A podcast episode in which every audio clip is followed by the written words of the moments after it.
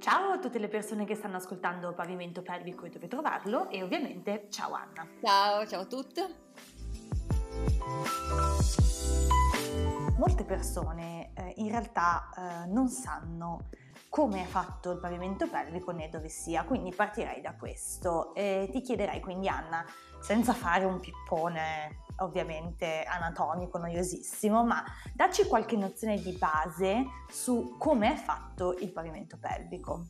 Allora, come dicevamo prima, il pavimento pelvico sono dei muscoli, sono dei muscoli, sono tanti muscoli, non è un solo muscolo, ma sono tanti muscoli uno sopra l'altro che vanno a chiudere in basso il bacino e si estendono dalla sinfisi pubica, cioè quell'osso davanti sopra il monte di Venere, parliamo di vulvo-vagine, e va a finire fino al coccige, quell'ossicino, quello che è la codina praticamente, l'ultimo osso della colonna vertebrale per comodità li dividiamo in tre strati, uno più superficiale, quindi più verso l'uscita, verso la parte vulvare, e uno più profondo, quindi più verso l'interno, verso l'utero, e uno intermedio tra i due.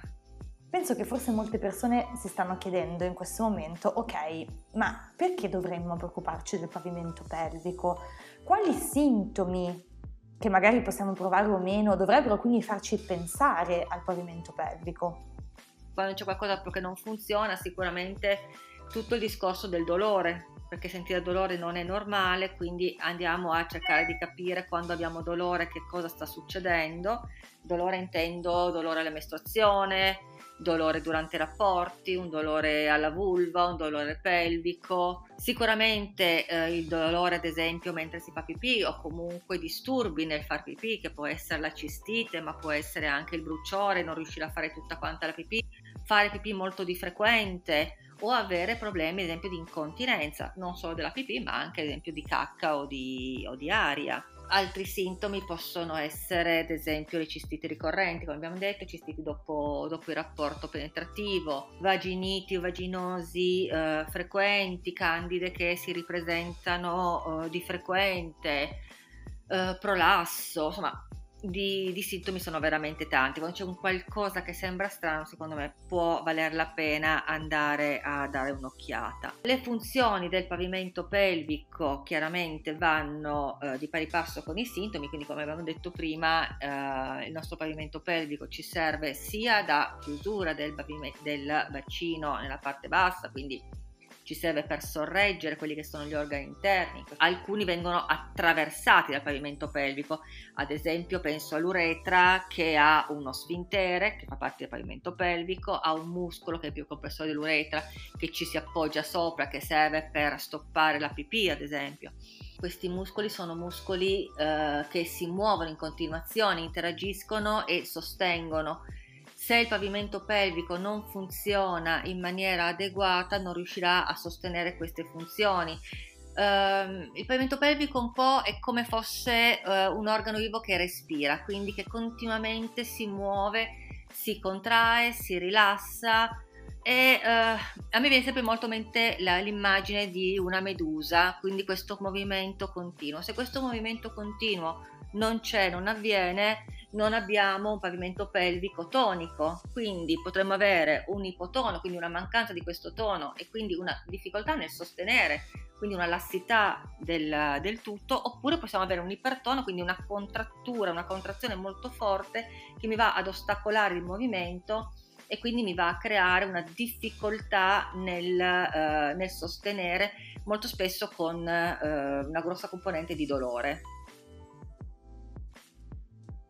È chiaro che eh, di fatto noi non siamo soliti, no? Quindi sentire il pavimento pelvico. Io mh, mm, anche personalmente è una parte del corpo alla quale eh, non do ascolto quasi mai, eh, se non magari, eh, sì, so, quando magari ho qualche eh, sintomo di crampo durante il ciclo o, ok, sicuramente durante magari un rapporto eh, sessuale posso dare sicuramente più attenzione, no? Ma non siamo soliti sentirlo. Eh, c'è un modo quindi per iniziare intanto da sole eh, o da soli ehm, a conoscere il pavimento pelvico?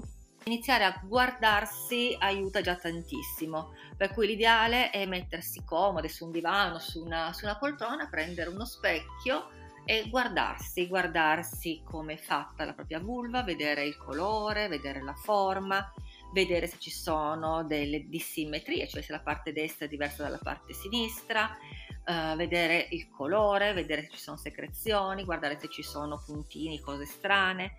Guardiamo intanto un discorso di simmetria. Quindi impariamo a vedere se la parte destra è uguale alla parte sinistra e magari ci facciamo un disegno della nostra vulva. Andiamo a disegnarla, vediamo come è fatta, andiamo a scoprire se ci sono dei nei, se ci sono dei peli, se ci sono dei colori. Proviamo a vedere se si muove. Quindi facciamo la prova e vediamo come riusciamo a muovere, come faremmo con la mano per testare le varie dita se si muovono. Proviamo a testare la nostra vulva, se si stringe, se si allarga, se va in dentro, se va in fuori, se va in su, se va in giù. Provare proprio a vedere che tipi di, muovi, di movimenti abbiamo. Un secondo esercizio importante a quel punto è con la mano toccare i vari punti mentre abbiamo lo specchio. Quindi toccando sentire se sentiamo cosa sentiamo, se sentiamo da tutte le parti nella stessa maniera, ad esempio, se verso la clitoride sentiamo, so, uno spillo piuttosto che un prurito, se andando verso l'ano sentiamo più forte, sentiamo meno forte, andare a sentire le varie consistenze che possono avere le labbra, che possono avere le parti più interne, le piccole labbra sentono come le grandi labbra, hanno la stessa corposità, sono sensazioni piacevoli, sono sensazioni dolorose, sono sen- non sensazioni, cioè non ti dà nessun tipo di, uh, di, sensazione. Un altro esercizio che si può fare per prendere un pochino di confidenza e di conoscenza con quello che abbiamo è quello di uh, sedersi sopra un asciugamano arrotolato. Quindi si prende un grosso asciugamano di quelli da mano, da viso, lo pieghiamo in tre, poi lo arrotoliamo tutto quanto, ne facciamo praticamente un roll. Hm? Oppure se avete una palla da Pilates, la sgonfiate leggermente, appoggiate o il roll o la palla sopra una sedia e vi ci sedete sopra. A questo punto provate a sentire la parte che appoggia sull'asciugamano arrotolato o sulla palla, che sensazione vi dà? Perché proprio quella parte che sta appoggiando sulla palla è il pavimento pelvico. Quindi sentire intanto che cos'è che appoggia. Sentite appoggiare di più la parte con la clitoride, sentite appoggiare di più la vagina, sentite appoggiare di più l'ano, sentite appoggiare addirittura il coccige. Provate a muovervi dall'avanti all'indietro su questo roll. Che parte sentite? Sentite nella stessa maniera? Sentite uguale a destra come a sinistra l'appoggio? C'è qualche punto che vi dà dolore quando appoggiate? Sono tutte piccole cose per iniziare a sentirsi e quindi a riconoscerci se qualcosa di strano, ad esempio. Potrebbe essere che uno non ha visto tutti i movimenti perché non è stato capace di farli, o perché non conosceva il modo per farli, o perché magari ha dei nervi che non, sono, che non innervano il muscolo e quindi quella parte lì non funziona. Lo scopo della, pers- della persona non è di farsi autodiagnosi, ma è di conoscersi, quindi sapere come il proprio corpo si muove e quindi sapere che cos'ho. Dopodiché, con il proprio pacchetto, quindi sapendo cos'è, tu puoi chiedere a un professionista: Senti, ma io muovo in questa maniera. Quando io tossisco, la mia vulva fa questo movimento. Mi capita di fare questa cosa e insieme poter capire. Poi alcune cose sono chiaramente patologiche ed è facile capirlo. Se ad esempio io durante un colpo di tosse vedo che mi sta uscendo una goccia di pipì, so che c'è sicuramente un problema, ma quale può essere il problema? Non è compito vostro, sarà poi qualcuno che potrà valutare la diagnosi. Ma intanto ci conosciamo, sappiamo che guarda, l'anno scorso questo movimento qua riuscivo a farlo bene, adesso non riesco più, oppure prima non mi riusciva questa cosa, adesso mi riesce. Se ci conosciamo possiamo prenderne atto. Sì, ovviamente insomma eh, nessuno eh, dovrebbe farsi eh, autodiagnosi, quindi diciamo secondo me l'ideale ovviamente è partire da questa eh, conoscenza da soli e poi eh, trovare le risposte eh, andando a parlare con un'esperta o un esperto mh, di pavimento pelvico. Quindi in realtà mh, sarebbe da fare una valutazione del pavimento pelvico almeno una volta nella vita Sicuramente è obbligatorio farla in alcune fasi della vita che sono ad esempio la gravidanza, il dopoparto, la perimenopausa, perché ci sono dei grossi cambi ormonali che vanno a influenzare moltissimo il pavimento pelvico. E poi ogni volta appunto che abbiamo sintomi, soprattutto il sintomo dolore, una di quelle cose che sottolineo tantissimo, che va assolutamente eh, considerato. Non c'è un'età consigliata, io in genere dico il prima possibile, avere la possibilità di incontrare uno specialista che ci aiuta nella percezione, che ci aiuta a capire come sta il nostro pavimento pelvico, può diventare davvero molto molto importante. Un momento particolare che sicuramente nessuno ci pensa è prima di andare a fare sport. Come si fa una visita medica per l'elettrocardiogramma, ad esempio, per vedere che il cuore funzioni bene, andrebbe fatta una visita per vedere come sta il pavimento pelvico perché se io ho un movimento pelvico magari contratto con delle contratture e mi iscrivo in palestra magari a fare gag piuttosto che circuiti, piuttosto che pesistica, piuttosto che non lo so, salti o corsa, tutti quanti sport ad alto impatto sul pavimento pelvico, vado a creare dei danni enormi. Ecco Anna, eh, spiegaci bene chi sono le persone che possono fare una visita eh, di valutazione del pavimento pelvico, quali specialisti, eh, quali operatori sanitari. Allora, di pavimento pelvico si possono occupare soltanto i professionisti sanitari, quindi un'ostetrica, può essere un fisioterapista, può essere un infermiere, oppure può essere un medico fisiatra, un ginecologo, un urologo purché siano specializzati in riabilitazione del pavimento pelvico. Quindi non solo quel professionista sanitario, ma deve avere anche la specializzazione in riabilitazione del pavimento pelvico. Ci dai un'idea, Anna, quindi di come si svolge una visita eh, di valutazione del, del pavimento pelvico? Allora, intanto è una visita lunga. Lunga significa che dura almeno due ore. Due ore perché è una visita dove abbiamo bisogno di intanto parlare tantissimo, perché l'anamnesi, cioè la raccolta dati su tutto quello che, eh, che fa la persona è importantissima e dura quasi un'ora, già soltanto la raccolta dei dati, perché si racconterà le abitudini che uno ha, quindi che tipo di vita fa, sedentaria, non sedentaria, che tipo di lavoro fa, con che postura sta seduta al lavoro, ad esempio, che tipo di sport pratica, che poi ha praticato anche nell'infanzia, ad esempio, perché sono tutte cose che ci possono servire. Si racconterà che tipo di mestruazioni ha, si racconterà la vita sessuale come è, si racconterà che tipo, eh, tutta la parte de- minzionale, ad esempio, come fai la pipì, in che posizione, se hai disturbi, come si fa la cacca, quindi di roba ce n'è proprio tanti di, di proprio raccolta dati. Dopodiché si inizia a controllare la postura della persona, quindi come sta in piedi ad esempio, per cui se la postura è dritta, se è asimmetrica, come respira, ne abbiamo parlato prima dell'importanza del diaframma, quindi se il respiro c'è, se è un respiro libero, se è un respiro bloccato, se è un respiro superficiale, se utilizza il diaframma, se lo usa completamente.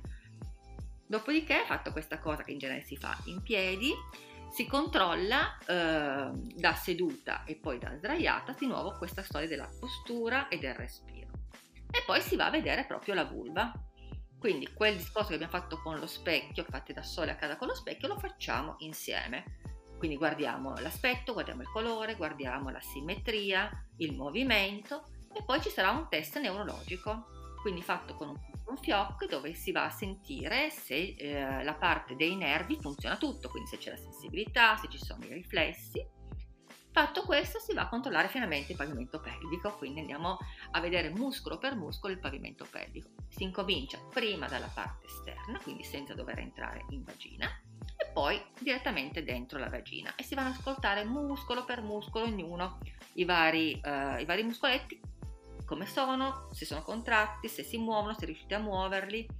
E poi si va a vedere anche la parte anale, perché c'è anche quella parte da esplorare perché non finisce sulla, sulla vagina il pavimento pelvico, ma continua anche, come dicevamo, intorno all'ano. Fatto tutto questo, si controlla anche da in piedi com'è la situazione del pavimento pelvico. Fatto tutta questa storia, finalmente possiamo sederci alla scrivania e possiamo iniziare a tirare le fila con una discussione insieme di che cosa abbiamo trovato durante la visita e quindi se eventualmente può essere necessario poi fare un piano di cura. La persona che subisce la visita è la persona eh, che concede il permesso di avvicinarsi al proprio corpo. Quindi la persona che verrà a farvi la visita non ha diritti sul vostro corpo e prima di avvicinarsi dovrà chiedervi il permesso e voi dovrete concederglielo questo permesso. Quindi sarete voi a scegliere quanto la persona si può avvicinare, cosa può fare e che cosa non fare. La persona deve sempre, chi viene a visitarvi dovrà sempre chiedervi step per step che cosa può fare su di voi. Avete il diritto a rifiutarvi determinate manovre, avete il diritto a interrompere le manovre, anche se all'inizio avete detto sì, va bene, se a un certo punto decidete che non vi interessa più, potete tranquillamente dire no, guarda, ho cambiato idea e potete anche non dare nessun tipo di spiegazione, è vostro diritto.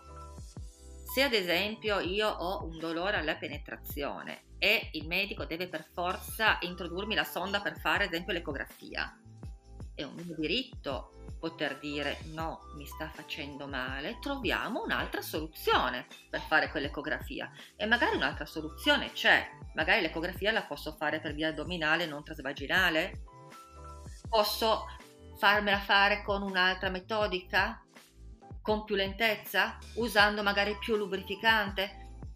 Cioè deve essere sempre un dialogo dove si possa parlare insieme, dove ci si può mediare allora io ti dico che ho male, tu mi spieghi perché mi devi fare quella manovra e troviamo insieme un compromesso che vada bene a tutti e due.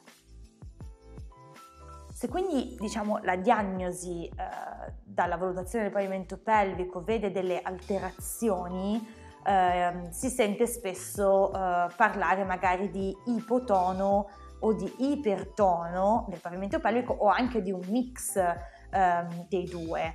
Eh, ipotono, abbiamo detto, significa che i muscoli del pavimento pelvico sono meno tonici dello standard, al contrario l'ipertono eh, è eh, una ipercontrattura del, del, pavimento pelvico. Ma eh, non entrerei troppo nei dettagli eh, su questo perché in realtà questo è l'argomento della prossima puntata dove Anna ci spiegherà quali sintomi sono legati alle alterazioni dello status del pavimento pelvico.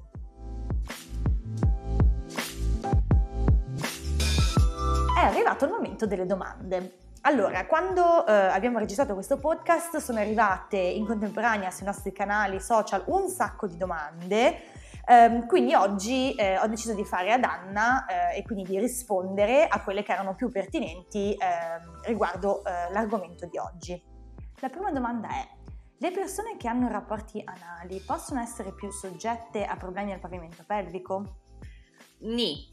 Ni perché dipende molto come vengono effettuati questi rapporti anali, dipende da cosa viene introdotto, dalle dimensioni di che cosa viene introdotto e dal peso delle cose che vengono introdotte. La seconda domanda è quali sono i sintomi per le persone penemunite a cui fare attenzione legati al pavimento pelvico?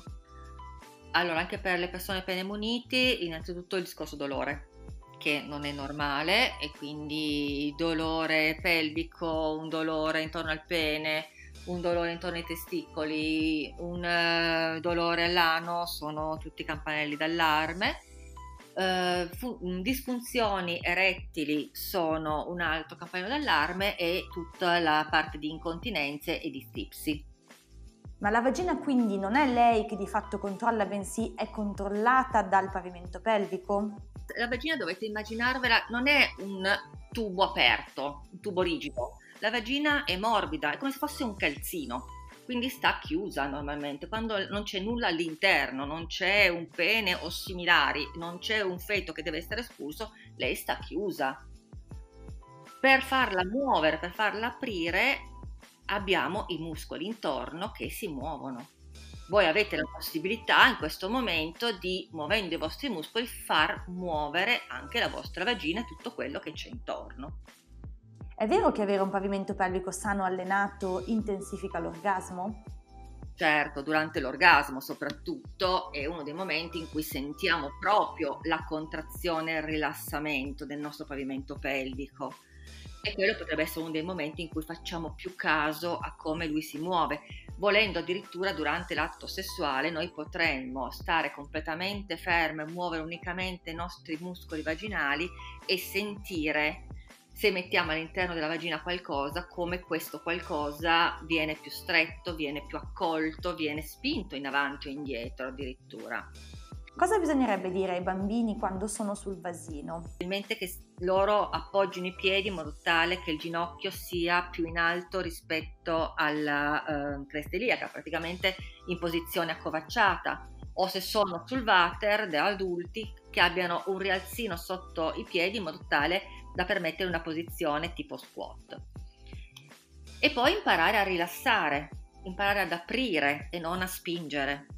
Che cosa fare se il medico o lo specialista insiste nel voler fare l'esame? Se per qualche motivo non avete voglia, non ve la sentite o boh, qualunque sia il motivo, può essere veramente la qualunque, non, comunque non volete, lo si dice ed è vostro diritto essere rispettate, perché sennò è una violenza. In qualunque tipo scusami, questo in qualunque tipo di, uh, di, manovra, indipendentemente dal valutare il pavimento pelvico, ma potrebbe essere l'orecchio, potrebbe essere una gamba. Se la cosa non vi fa piacere, si dice no e chi vi sta esaminando deve smettere al momento, perché sennò è violenza. Ma intanto io penso che si possa sempre parlare con la persona che si ha di fronte, quindi si dice guardi questa cosa preferirei non farla, mi spieghi perché devo proprio farla, mi spieghi se c'è un'alternativa a fare questa cosa in questa maniera, perché a me così non piace, non la voglio, mi fa male. Secondo me interagire, poter parlare con la persona che abbiamo di fronte può essere il modo migliore per risolvere l'ostacolo. Se poi dall'altra parte troviamo un muro, fate il muro anche voi. No, io mi rifiuto di fare questa cosa. E l'ultima domanda per oggi è quanto può costare la visita? E di media non avrei proprio idea perché può, possono essere le più disparate i costi. Allora, intanto esiste la possibilità di farlo attraverso uh, l'ASL, quindi tramite senza costo, sono un corto ticket. Uh, le ASL dovrebbero avere un centro che si occupa di uh, riabilitazione del pavimento pelvico, basta chiedere e informarsi tramite richiesta, richiesta medica e si può approdare in questa, in, con questa via. Oltre al pubblico lo fanno chiaramente anche gli specialisti in regime di libera professione, eh, testate sempre che siano professionisti validi, quindi verificate curriculum eh, e attestati. Eh, e il costo veramente può essere più disparato. Io penso che siamo sull'ordine tra i 120 e forse i più cari mi sembra intorno ai 450 euro per una visita. Calcolate che la visita dura due ore. Eh. Non esistono vulve brutte, strane, lunghe, corte, ognuno è diverso. Lo stop PP non è un esercizio per la riabilitazione del pavimento pelvico, anzi può essere estremamente dannoso. E infine, l'ultimo mito da sfatare è che la riabilitazione del pavimento pelvico non la può fare chiunque, ma deve essere un professionista sanitario abilitato con specializzazione in riabilitazione del pavimento pelvico. Allora, siamo alla fine della prima puntata, grazie Anna per tutte le informazioni di oggi. Noi ovviamente eh, ci vediamo nella prossima, nella prossima puntata. Se volete scriverci, avete domande, volete farci sapere che cosa ne pensate di pavimento pelvico e dove trovarlo, potete contattarci sui social, sui vari profili di Heroes, oppure sentitevi liberi di mandarci una mail a info-pureheroes.com. Grazie e alla prossima! Grazie a te Virginia e arrivederci alla prossima. Ciao a tutte! Ci tengo a fare un piccolo regalo a tutte le persone che hanno ascoltato e stanno ascoltando Pavimento Pelvico dove trovarlo. Voglio regalarvi un codice sconto di 10 euro da utilizzare su più. Il codice è Pavimento Pelvico e dovete inserirlo al checkout ed è valido su qualsiasi acquisto superiore ai 50 euro.